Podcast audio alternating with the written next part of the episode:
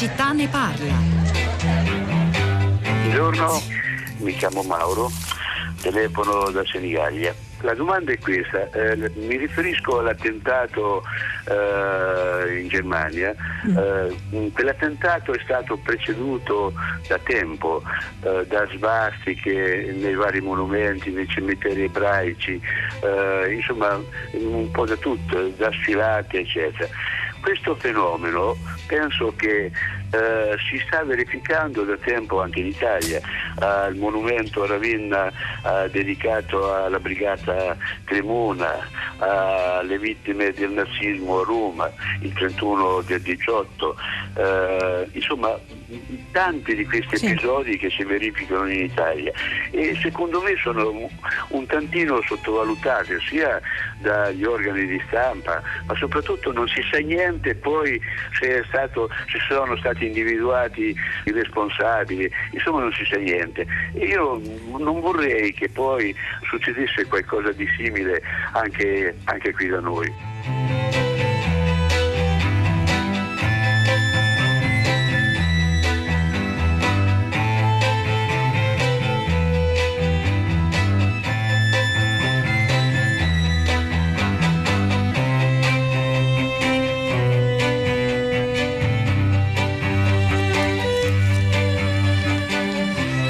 Le 10, 2 minuti e 20 secondi, una buona giornata da Pietro del Soldà, benvenuti a tutta la città ne parla. Allora, la telefonata di Mauro ci riporta l'attenzione, non l'avevamo mai distolta per la verità, dalla Germania, da Hanau, dove nella sera dell'altro ieri, come ben sapete, si è verificata questa orribile nuova strage eh, razzista perpetrata da un uomo di cui oggi si moltiplicano i ritratti, i profili, le ricostruzioni, le indagini sulla sua evidente eh, condizione psichiatrica molto grave, follia, quello che lui ha detto, è lasciato in un documento di 24 pagine diffuso sul web eh, dove si mescolano considerazioni eh, apertamente razziste a, a altre eh, su servizi segreti e persone invisibili che lo spiano da una vita e cose di questo genere. Oggi noi ci dobbiamo fare molte domande, in realtà Mauro le ha già poste tutte sul tavolo e sono fondamentali.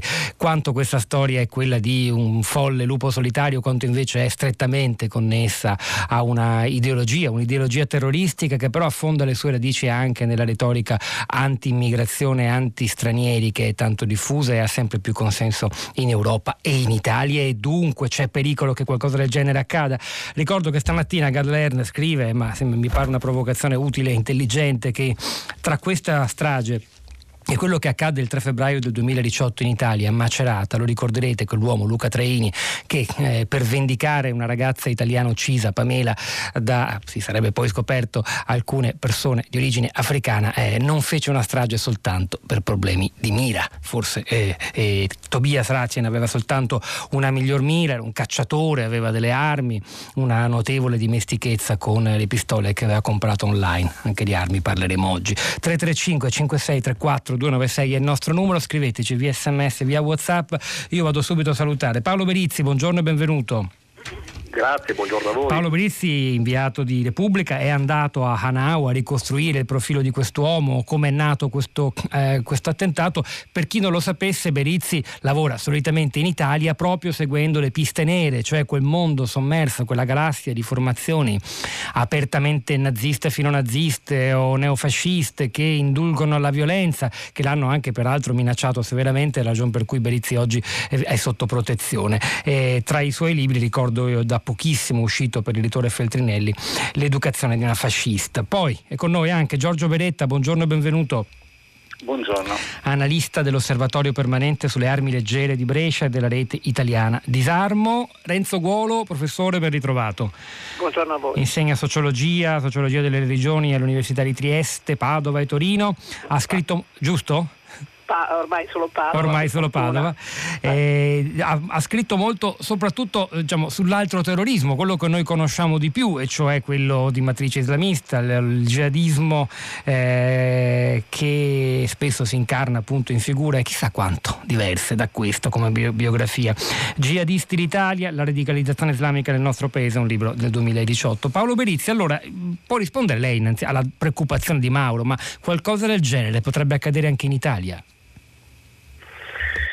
Ma io guarda, lo scrivo oggi e lo scrivo anche nel mio libro L'educazione di un uh, fascista e il primo ragionamento che va fatto secondo me è sulla uh, definizione di lupi solitari, che è una semplificazione giornalistica che per quanto mh, ontologicamente corretta rischia adesso di essere fuorviante. Eh, quelli come Tobias Ratian e prima di lui Bayek, Crusius, eh, Tarrant, eh, Andreas Breivik, lo stesso Traini, cioè gli attentatori suprematisti, eh, sono lupi certamente, ma non sono solitari. Eh, agiscono da soli, custodiscono arsenali, fabbricano armi, le comprano online, come nel caso di, di Ratian, ma non sono soli, eh, cioè fanno parte di un branco che in Europa, nel mondo, conta oggi migliaia di adepti, eh, quantomeno ideologici. E a sostenere questo non è um, soltanto un'inchiesta giornalistica, un libro, sono eh, le polizie europee. Cioè, c'è un network neonazista, razzista, che eh, i servizi segreti europei da tempo considerano persino più insidioso di quello degli attentatori di matrice, come dire, islamista. E quindi l'odio verso il diverso, la discriminazione come stile di vita, ehm, la difesa della razza, l'intolleranza nei confronti degli immigrati e degli ebrei, eh, la nostalgia dei regimi. E questa è la stessa benzina, per rispondere alla tua domanda, di cui sono imbevuti anche gli ambienti dell'ultradestra eh, italiana. Quindi da, dal mio punto di vista un rischio emulazione c'è, esiste anche nel nostro paese, perché il brodo di cultura è lo stesso. Eh, ritornano parole d'ordine, ritornano eh, ossessioni per la violenza, per il razzismo, la xenofobia, ritorna, e lo scrivo nel libro, la disciplina militaresca, la pulsione identitaria, tutta roba che già ha formato eh, un'intera generazione di ragazzi negli anni più cupi, più bui, più drammatici della nostra storia e che oggi riaffiora in un clima che è quello che stiamo vivendo, nella stagione dell'odio, della politica della paura, del rancore, dove si risvegliano questi istinti. E allora, e allora eh, qui ad Anau ai, ai Ratian, a Dalle colpì eh, Bagliet, colpiscono in nome di che cosa? Di una razza pura che ha il dovere dal loro punto di vista di, di eliminare, di annientare le razze inferiori, e cioè i turchi, gli indiani, eh, i pakistani.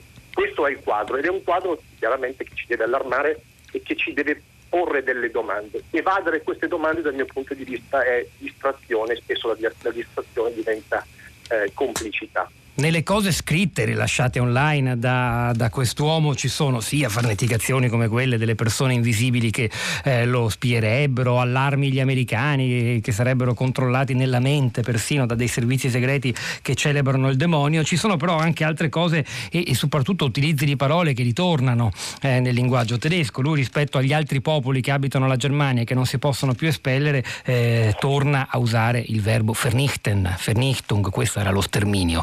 Eh, il punto però, professor Guolo, coinvolgo anche lei, è che poi altre parole del vocabolario nazista, come per esempio Umvolkung, che vuol dire sostituzione di popoli, sono usate non da pazzi, attentatori, stragisti come questo, ma appunto da leader dell'estrema destra tedesca come uno dei, dei grandi nomi di, della, di Alternative for Deutschland in particolare Björn eh, Eke, che è una delle figure più contestate nel panorama tedesco, visto sì come un appestato ormai anche dalla CDU, dal centro democratico, e però insomma sta lì, dice le sue cose, ci sono milioni di persone che lo ascoltano e che li votano, Guolo.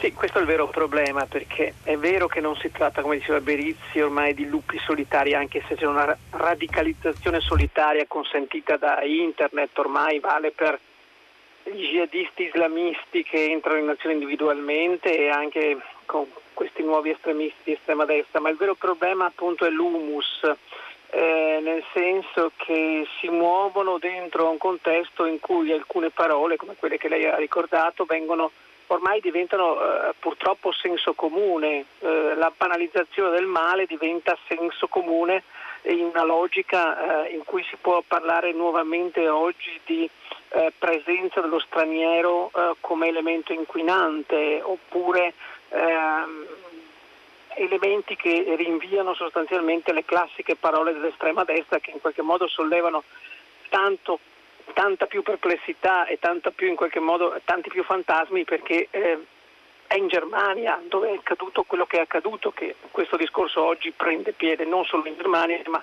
particolarmente in Germania. Quindi il vero problema è questo sostrato politico-culturale che legittima la reazione contro gli stranieri. E qui è il vero grande nodo, secondo me. O le classi dirigenti eh, europee riescono sostanzialmente a far comprendere alle proprie società quali processi si stanno sviluppando e come si può giungere sostanzialmente a un'integrazione degli stranieri, laddove poi eh, si parla essenzialmente di stranieri che hanno eh, elementi di, riferimento religioso-culturale che presentano un certo grado di differenza ovviamente con eh, i popoli che storicamente vivono in Europa, oppure davvero nei prossimi anni eh, l'agenda politica potrebbe diventare eh, solamente questa e brutalmente questa, stranieri sì, stranieri no, legittima anche questa sorta di mobilitazione di massa che si sta già vedendo in Germania attorno all'azione dell'FD e che potrebbe diventare davvero il nodo in cui si determina poi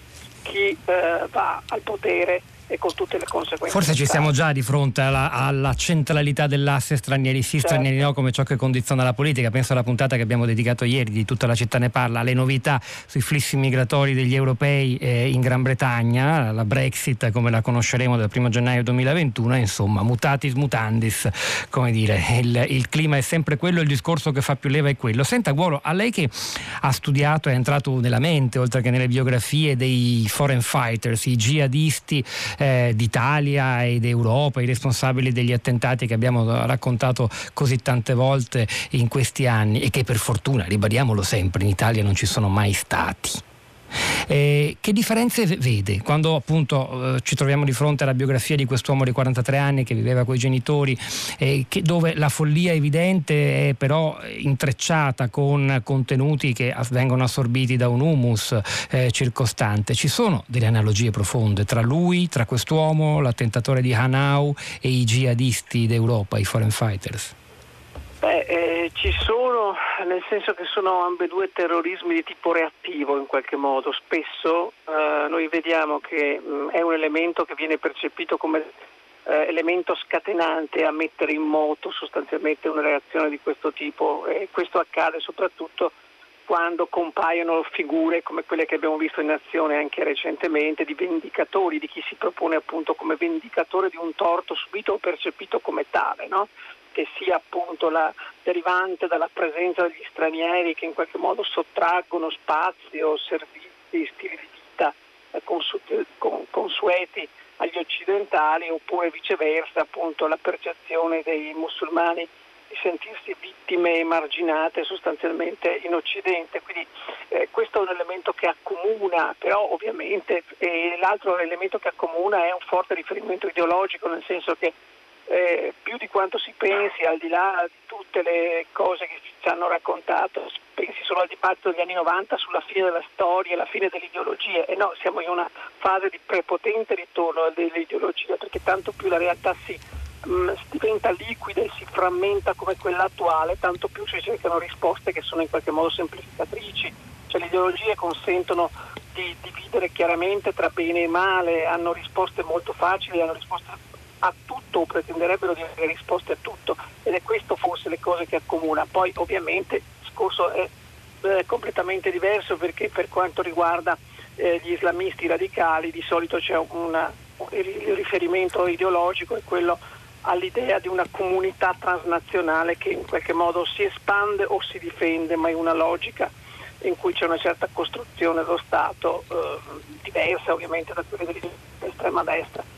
Ma qua, sì, prego, prego, concluda, Guolo. No, no, mi dica pure. No, no, volevo chiedere, coinvolgere anche un'altra persona perché ci stiamo chiedendo sì. quanto è ammalata la Germania. Sostanzialmente eh, leggo che ci sono 53, erano 53 almeno fino all'altro giorno, gli estremisti di destra considerati un pericolo per la sicurezza, controllati dalle polizie. Tra questi 53 non figurava Tobias Sarazzi l'attentatore di Hanau e questo già ci dice qualcosa. E poi ci sono 25.000 esponenti dell'estrema destra tedesca su tutto il territorio nazionale considerati, e qui c'è un virgolettato, dittato che fa un po' paura, pronti alla violenza. Che vuol dire? Quanto è malata la, la Germania? Lo chiediamo a Gustavo Corni, buongiorno e benvenuto.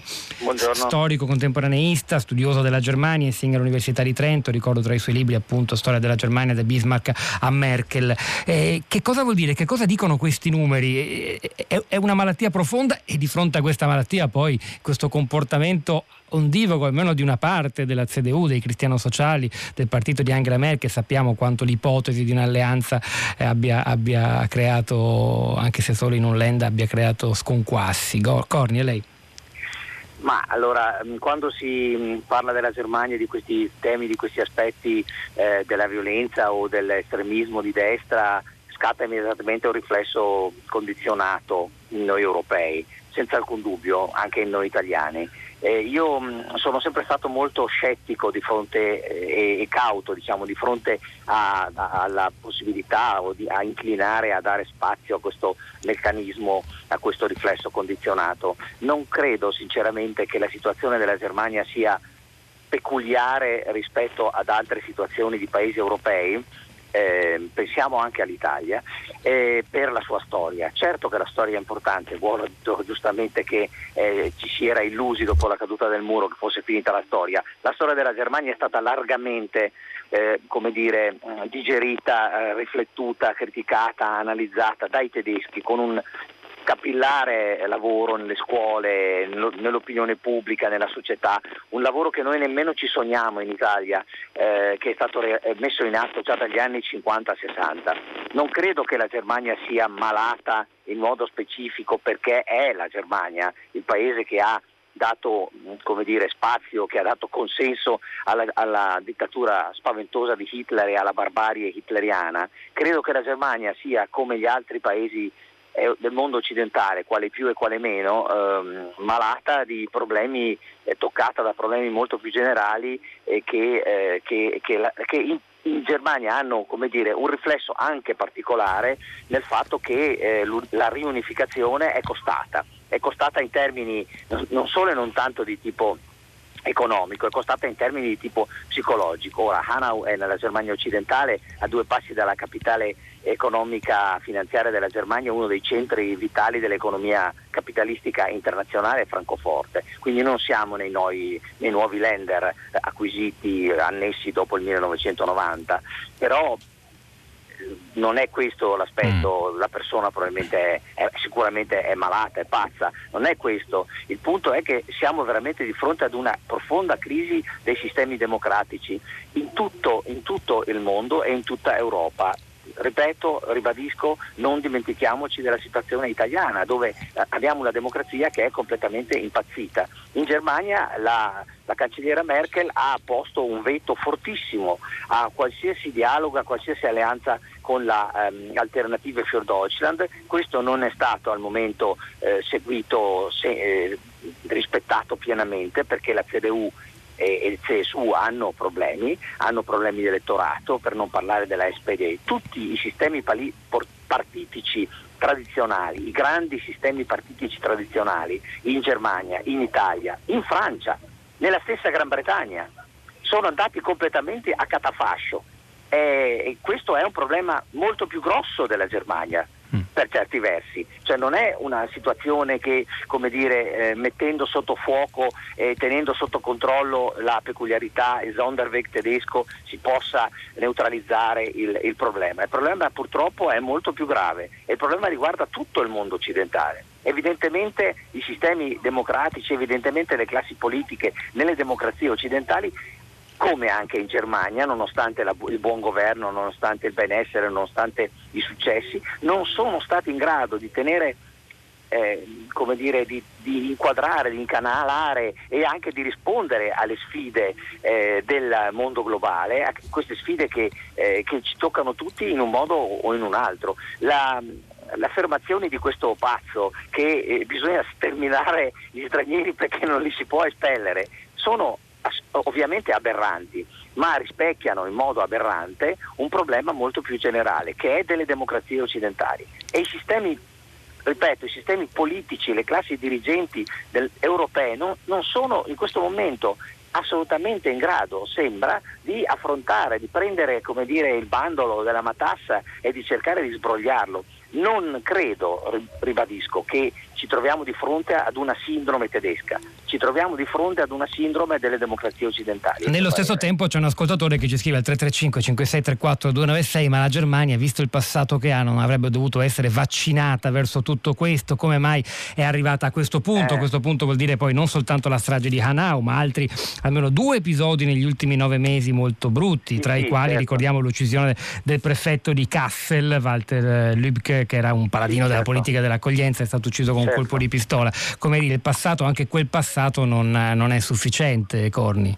No, no, il passato, il passato, non si cancella e tutto quello che è stato fatto in un paese come la Germania, sia nei governi eh, diciamo del centrodestra che nei governi socialdemocratici, per analizzare, riflettere, discutere, eh, portare una riflessione critica, autocritica sul proprio passato, evidentemente non è bastato a vaccinare completamente perché eh, fenomeni, dinamiche sovranazionali si sono sovrapposte, hanno eh, spezzato, hanno sbaragliato questi tentativi che pur sono importantissimi. La Germania è, a mio parere, il paese che più in profondità di tutti gli altri ha fatto analisi autocritiche del proprio passato, in maniera molto molto radicale. Eppure Eppure non, eppure non, basta e succede no, anche questo, quindi un ragionamento basta. ancora più interessante sulla. Ringrazio davvero Gustavo Corni, storico contemporaneista dell'Università di Trento, germanista. Allora, quanto all'interpretazione, all'intreccio di follia e ideologia. Sono eh, attentatori come questo, scrive firmatevi, un appello agli ascoltatori, troppi messaggi non firmati, ha molto più senso leggere un messaggio anche se c'è soltanto un nome. Sono psicopatici distruttivi, pieni di odio, non sono folli, sanno ciò che fanno, ma subito dopo è arrivato un altro messaggio che dice bisognerebbe smettere di riferirsi a, proprio al fascismo e al nazismo in quanto tali come espressioni politiche, ma piuttosto come fenomeni di alterazione psichica. E poi chi ricorda, a proposito dell'analogia con Luca Traini, la, la, la, mancato stragista di Macerata del febbraio 2018, a Traini è stata abilmente instillata la violenza contro l'immigrato manipolando i suoi fragili istinti preesistenti.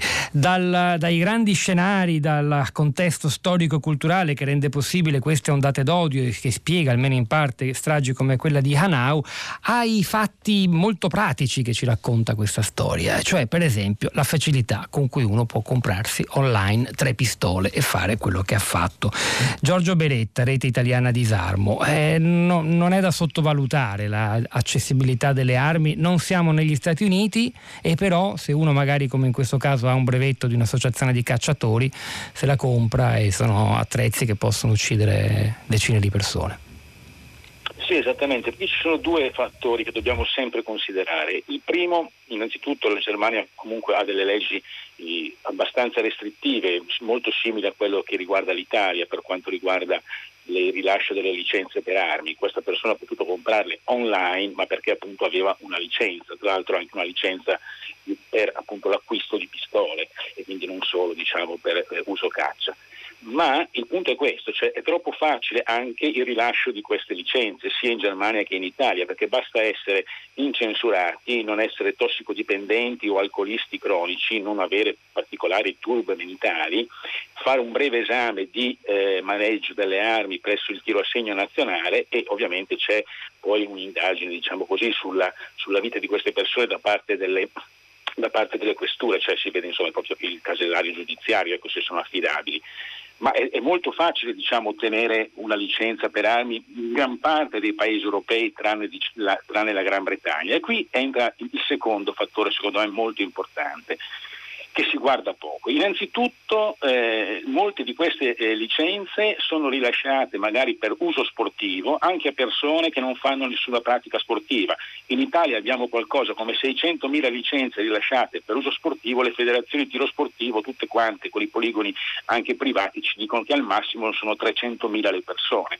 Cosa se ne fanno gli altri 300.000 di armi cosiddette sportive? Guardate che non sono armi per lo sport, sono, sono, pistole normali, in questo caso c'era anche una Glock 17, diciamo, quindi pistole normali. Cosa se ne fanno queste persone di queste armi in casa? Primo. Secondo, questo è un punto molto importante. Non possiamo pensare che tutto venga controllato, possa venire controllato da parte delle polizie.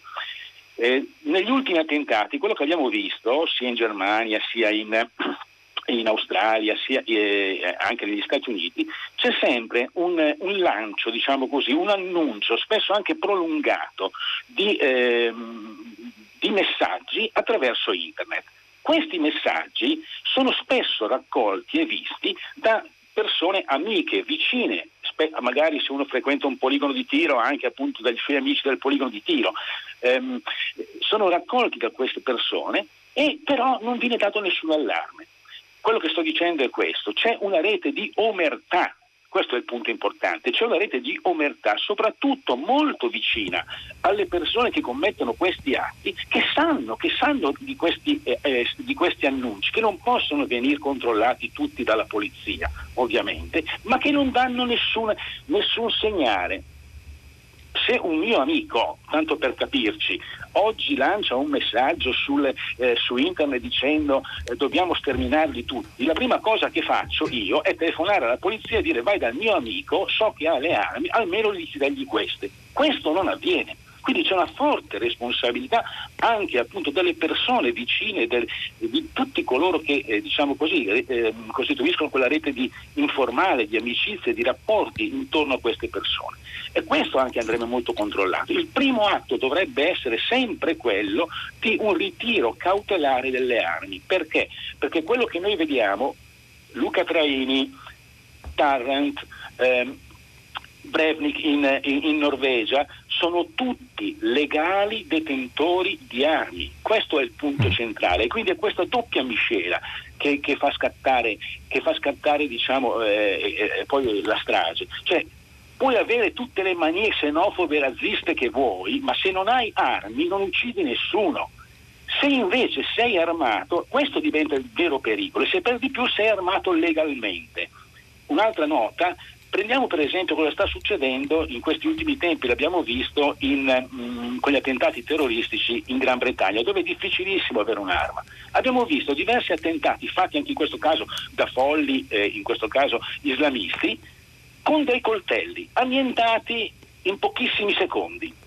Proprio questo è il punto. Mm. Avere un'arma non è un fattore secondario, avere un'arma si- significa la differenza tra fare una strage e fare un, un attentato che magari non ha eh, alcun, alcun, fine. Questo è il punto che sto evidenziando. Quindi, no, è fondamentale, non, non, non, lo, non, lo, si dice abbastanza, non ci si riflette abbastanza, per questo abbiamo voluto chiamarla questa mattina Giorgio Beretta, rete, rete italiana disarmo. Senza questo tassello fondamentale ogni commento su quanto è accaduto a Hadanao l'altra sera perde, perde un po' di senso senso in effetti. E quanto ancora al quadro generale, Eugenio che scrive, sembra quasi collegare la vicenda di oggi e la la, la, questione coronavirus, perché dice ci si vaccina contro un virus, non contro un sintomo, evidentemente considerando Eugenio la strage dell'altra sera come sintomo di qualcosa, ma esattamente però di quale virus è quello che stiamo cercando di capire noi oggi. Paolo Berizzi, le leggo un altro messaggio di tenore diverso, si distingue dagli altri.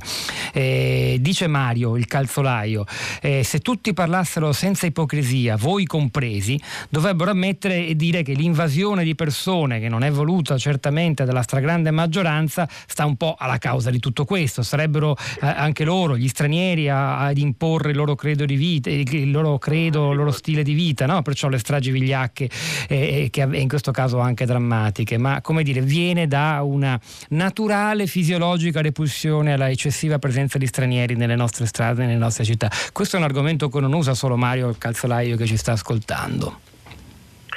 Ma è assolutamente no, è un argomento, un tema. Ma c'è, qualche, sono... c'è qualche, elemento di ragione, lo chiedo sia a lei sia a Renzo Guolo, in breve, entrambi.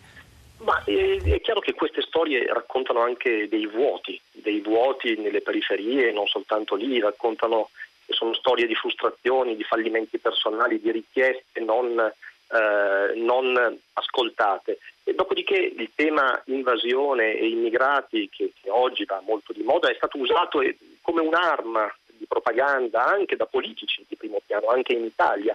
Io credo che questo gioco sia stato ed è un gioco pericoloso perché così facendo si arma la follia di chi, ne abbiamo parlato fino ad ora, è lì. Io farei molta attenzione a definire questi soggetti soltanto dei pazzi.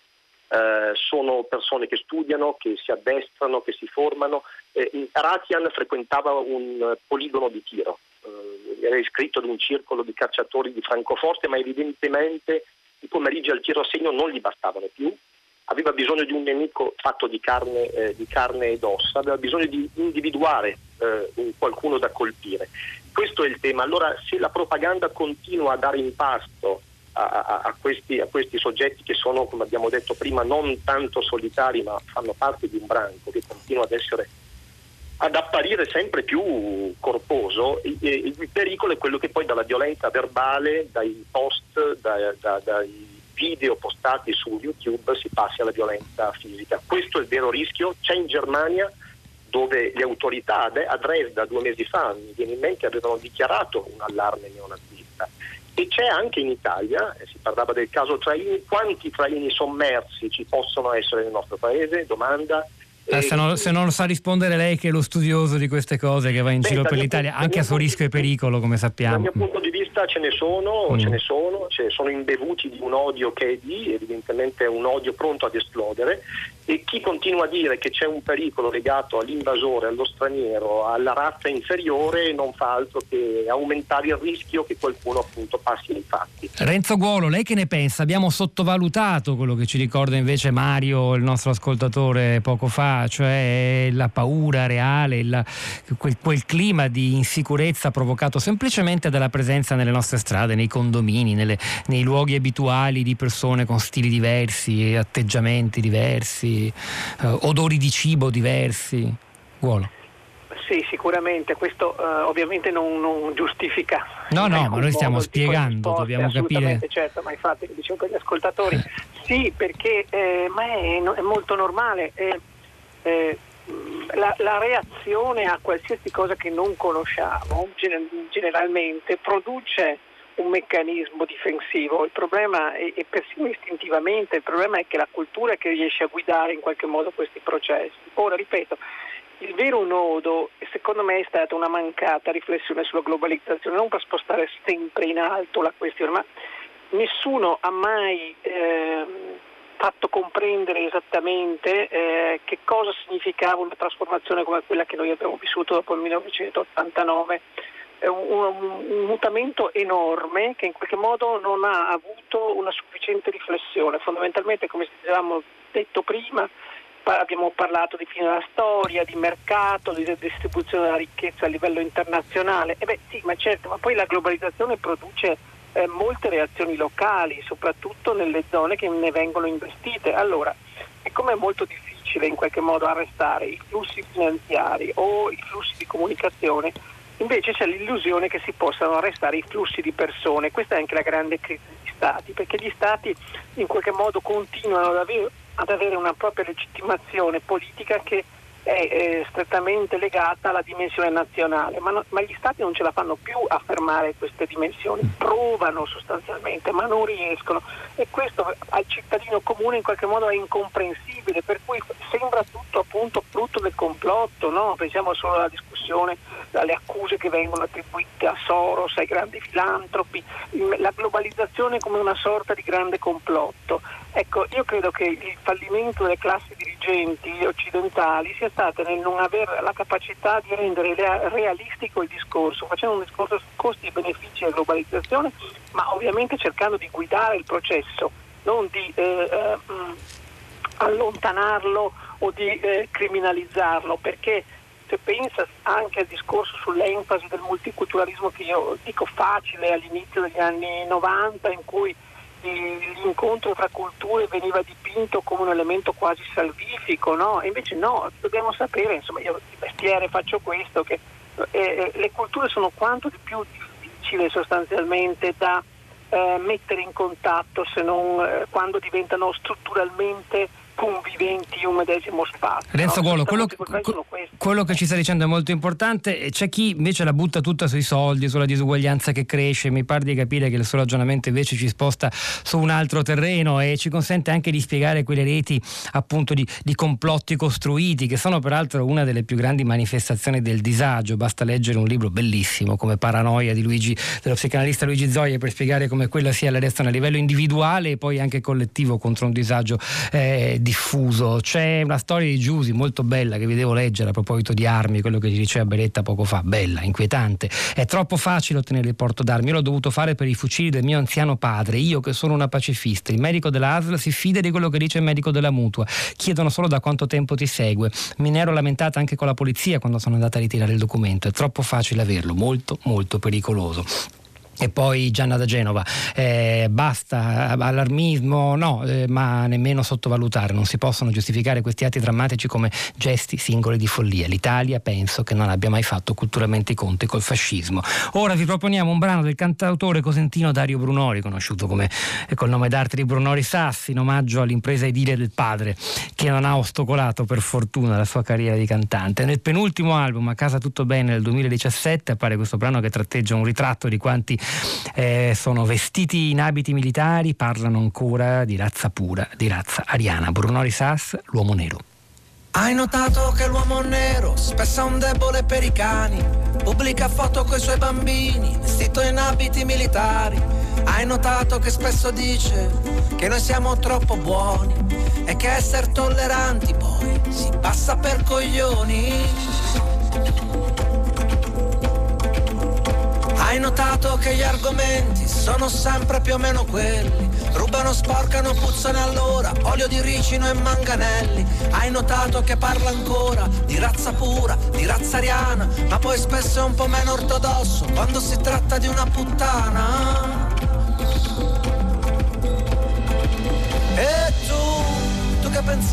Che fosse tutta acqua passata, che questa tragica misera storia non si sarebbe più ripetuta. Tu che credevi nel progresso e nei sorrisi di Mandela, tu che pensavi che dopo l'inverno sarebbe arrivata una primavera, invece no. E invece no.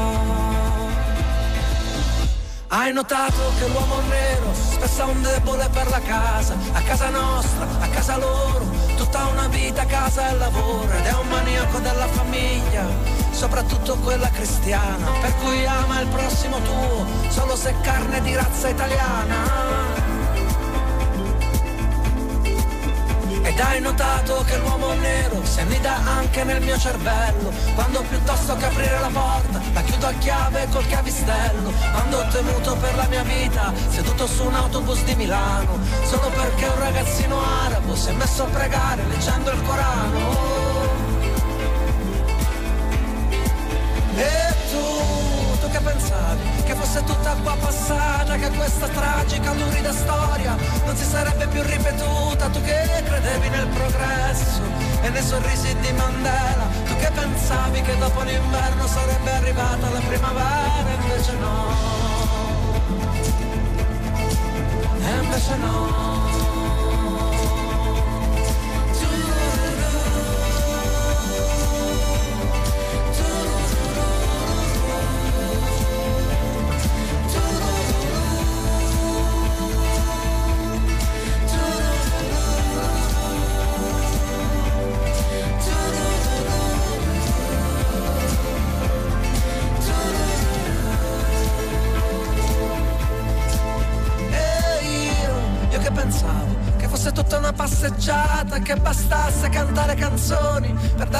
Una sistemata.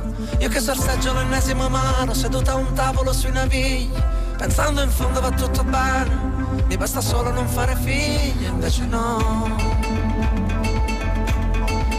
E invece no.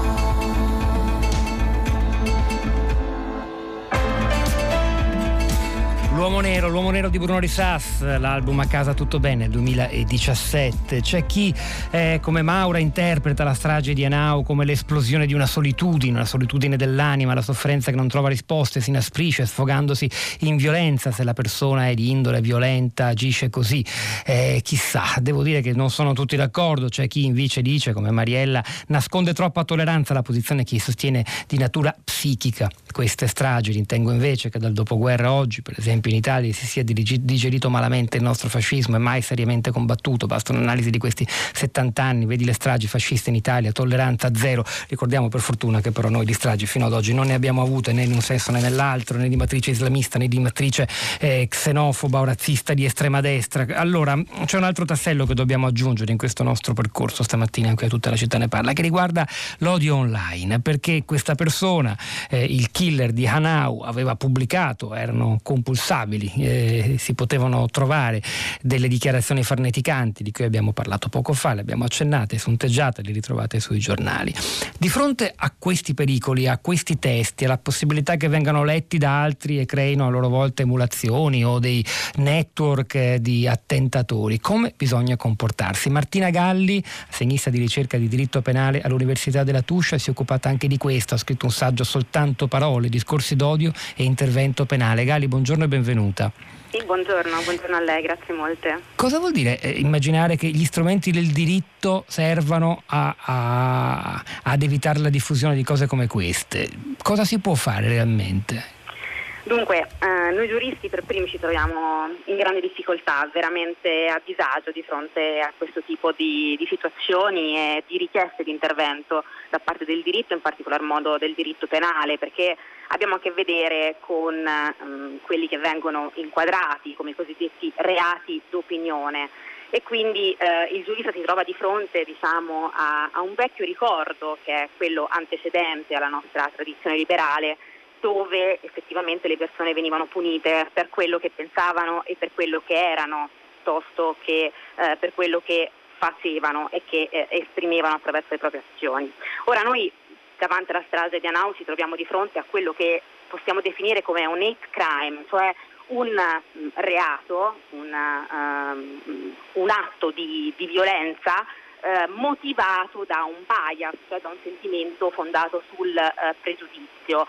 Di fronte a eventi di questo tipo non c'è nessun dubbio che il sentimento che ha guidato l'azione possa giustificare un aggravamento del trattamento sanzionatorio, ma il vero problema è da un'altra parte, cioè cosa fare di fronte a quelli che invece vengono definiti come hate speech crime, cioè a quei reati dove è l'espressione stessa del sentimento ad essere eh, punita.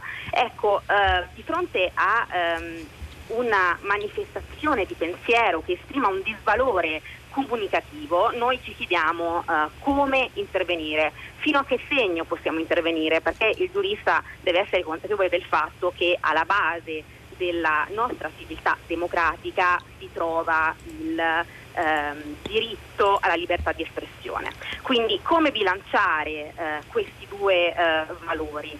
ehm, sostanzialmente ritroviamo nei, nei nostri ordinamenti tre modelli di intervento. Il primo modello è quello che ci riporta nella nostra comfort zone, cioè eh, ci chiede di andare ad individuare un pericolo concreto che dalle parole si passa ai fatti, cioè è eh, quella ehm, direttrice di criminalizzazione che ehm, ehm, legittima l'intervento punitivo soltanto laddove la parola per una serie di circostanze ehm, storiche, per una serie di circostanze fattuali, eh, veramente esprima un pericolo concreto Ma di È una cosa che si può fare, questo discrimine tra una parola che rimarrà tale e una è parola che preme- il precede il passaggio all'azione. Criminalizzazione, esatto, è molto complesso, è il modello che ha adottato ad esempio negli Stati Uniti, eh, dove la Corte Suprema si è sempre attaccata al principio del clear and present danger, ma come trovare la presenza di questo clear and present danger. È il giudice che deve valutare su una serie di elementi fattuali se la, se la, parola si possa trasformare in atto. È molto complesso, anche perché ehm, si rischia poi di dare spazio a quelli che sono gli orientamenti eh, del giudice stesso di fronte a eh, una serie di indizi appunto equivoci. Ehm, eh, le, ehm, I post, il video su YouTube che aveva pubblicato ehm, il terrorista Danao, ad esempio, era un video fortemente equivoco era molto difficile immaginarsi che eh, da quella manifestazione eh, seguissero atti di violenza. Quindi si capisce che questo modello che ci porta alla nostra comfort zone, d'altra parte, è fortemente deficitario. Mo- è e molto allora... complesso da reagire. Io la ringrazio davvero Martina Galli, ci ha restituito anche la complessità di questa ultima bruttissima storia della Germania. Eh, noi ci fermiamo per il GR3 L'Onda Verde, a tra poco con Rosa Polacco per le vostre voci, i vostri commenti sui social network. Al Palazzo delle Esposizioni di Roma, Jim Dine, una grande mostra antologica su uno dei maggiori protagonisti dell'arte americana, tra i più acclamati interpreti della cultura visiva contemporanea. Jim Dine, fino al 2 giugno, palazzoesposizioni.it. Tutta la città ne parla. È una guardia. Un celerino. Sei uno di quelli che meno allo stadio. Io se poi te meno pure qua. Eh dai, eh. Oh, oh, oh, te ne devi andare. Questa è casa nostra, le guardie qua dentro non sono benvenute. Che, ti piace la faccia mia? No, non mi piacciono i serbi. Quelli come te. Quelli che invece di difendere gli italiani sono buoni soltanto a menare i pischelli allo stadio, o no? E invece li difendi te gli italiani? Eh? Con quattro rasati a strillare come le scimmie dentro una stanza vuota? No, a fare il lavoro tuo. A impedire che qui dentro ci fanno una bella moschea. Lo sai che c'è che questa è casa nostra. E se non sei italiano, se non c'è la nostra cultura, allora è meglio che te ne torni a casa tua. Bravo, mai convinto. Infatti adesso se ne torniamo a casa, andiamo No, no. Io resto qua. Hai sentito che ha detto? Mo vattene, va. Che questo non è posto per te.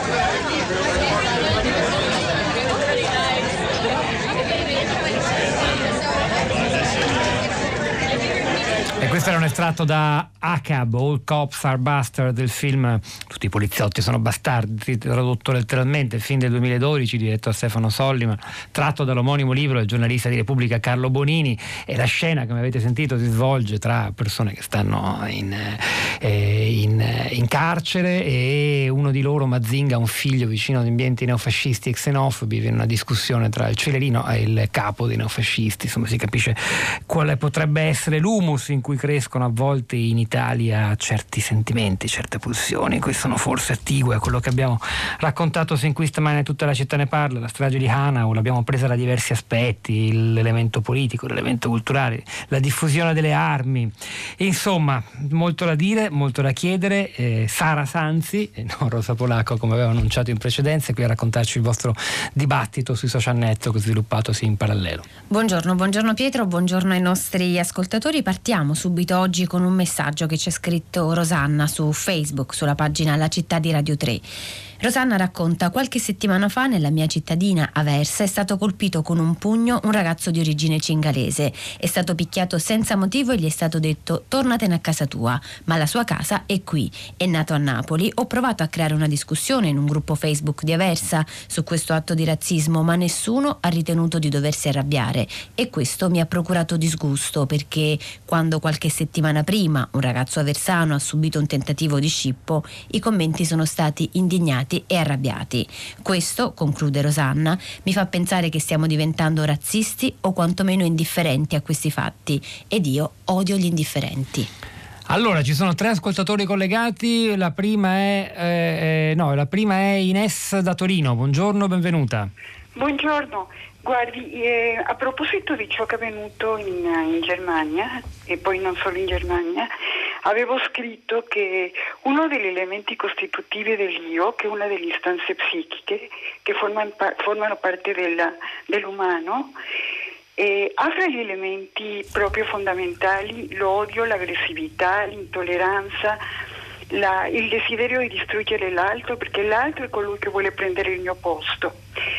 E, e, la civiltà pone un freno proprio a queste pulsioni aggressive o sessuali e l'ideologia estremista sia di destra o sia islamista fornisce un'identificazione e una spinta per agire questa aggressività. E credo che questo sia un elemento molto importante, vale a dire la, tutta questa mancanza di, di, freno che si è imposto anche alla, a tutto questo, all, all'ideologia di destra, o soprattutto di destra, e ha determinato che, che, tante persone trovassero una giustificazione per agire il proprio odio, mm. per trovare una giustificazione. Grazie. Ecco qua, ecco qua. Grazie davvero Ines da Torino. Ci spostiamo a Roma dove è collegato con noi Mauro. Buongiorno e benvenuto Mauro. Buongiorno. Sì, eh, um, io tra l'altro ho mandato un messaggio, ma no, vorrei anche aggiungere che lavoro da tanti anni in un centro di salute mentale, sono sì. psicologo e quindi ah. e, capita spesso di avere a che fare con, con persone giovani che hanno deliri che eh, assumono queste caratteristiche, cioè la loro intolleranza verso, verso, il diverso. Ora però da qui a dire che c'è un'esplosione diciamo, di, di, di, fascismo eh, diventerebbe troppo, troppo semplice, chiaramente viviamo in un clima in cui c'è tutta questa informazione così drammatica, però dobbiamo pensare che la malattia mentale assume delle caratteristiche che, che aguisce poi quelle che sono un po' i sentimenti che molte persone portano dentro e quindi questo per dire che purtroppo abbiamo un momento di grande difficoltà di, eh, diciamo, di integrazione. Però allora, io mi, mi perdoni se io... la interrompo, mi faccio sì. appello alla sua competenza. Questo discorso dovrebbe valere anche per i, quasi tutti i foreign fighters eh, di, di, religione islamica che hanno fatto gli attentati in questi anni in Europa, perché poi i profili biografici e spesso anche psichiatrici erano piuttosto simili a quelli dell'attentatore di Hanau. Abbiamo scoperto deliri, abbiamo scoperto grande disagio, grande solitudine, no? Sì, questo, questo, che lei dice. E quindi non bisognerebbe parlare neanche di questo, quello sto dicendo, né di fascismo né di jihadismo. allora di che esatto. parliamo, Mauro? Allora, di cosa parliamo del fatto che comunque c'è una situazione di disagio sulla difficoltà all'integrazione. Io facevo nel mio messaggio un, un, esempio di Berlino perché lo conosco molto bene, l'ho frequentato tantissimo, ho degli amici che lavorano all'università, quindi ambienti progressisti, eccetera, che però in questi ultimi anni, l'ultima volta che ci sono stati, mi dicevano c'è questa situazione di inconten- non si riesce più a contenere, specialmente in alcune periferie, la, eh, proprio la, l'esplosione della, di, una, di, un'immigrazione, più che altro turca, che in passato erano molto molto eh, ben gestita, anzi era, è un piacere girare per le zone diciamo, di cultura turca, ma negli ultimi tempi mi sembra che stia sfuggendo un po' di mano, è stranissimo andare lì e vedere che no, la polizia non riesce più a tenere ordine, le macchine messe come sembra nelle nostre periferie, sui marciapiedi, eccetera, veramente andare lì a vedere queste situazioni e dici ma dove stiamo? Non stiamo più a Berlino. Quindi sta succedendo qualcosa, un qualcosa che sfugge di mano, che poi inevitabilmente eh, porta anche a, queste, a, queste, a questi eccessi. Vabbè, non grazie, può essere Mauro. solo questa no. la soluzione, certo. però insomma è un punto. Diciamo. Grazie. Stella, buongiorno. Sì, buongiorno, salve. Anche lei da Roma, realtà, prego. Anche io da Roma, sì, mi riallaccio anche io a quello che diceva il collega, tra l'altro Mauro, eh. eh, perché penso anche io che sia in qualche modo la punta dell'iceberg, la dimensione diciamo, di fragilità psichica, ma in realtà si basa su un contesto molto più ampio di una disgregazione, disintermediazione, poi il sovranismo, chiaramente il discorso è complessissimo, che ha a che vedere con la crisi dei nostri eh, valori, della cultura occidentale, del capitalismo, anche delle democrazie, di una falsa promessa di integrazione che non c'è stata e di, io credo, un'educazione diciamo, alla globalizzazione che dovrebbe eh, dire, essere trasversale e riguardare tutti i settori, soprattutto quelli più delicati, più esposti. Che deve ancora esserci forse questa educazione. Grazie davvero Stella da Roma, Sara Sanzi. Pietro, chiudiamo con un estratto del messaggio di Nino che può essere letto per intero sulla pagina La città di Radio 3. Nino scrive: È un conflitto mondiale nel quale cerchiamo di essere normali, che sfugge perché è disseminato e minimizzato. Scusate, è il momento di Radio Tremondo con Marina Lalovic al microfono. Hanno lavorato, vediamo se riesco a dirveli i nomi eh, a questa puntata di Tutta la città ne parla. Marco Azzori la parte tecnica, Piero Pugliese alla regia, Sara Sanzi e Pietro del Soldà questi microfoni, al di là del vetro Cristina Faloci, Rosa Polacco, la nostra curatrice Cristiana Castellotti. A lunedì.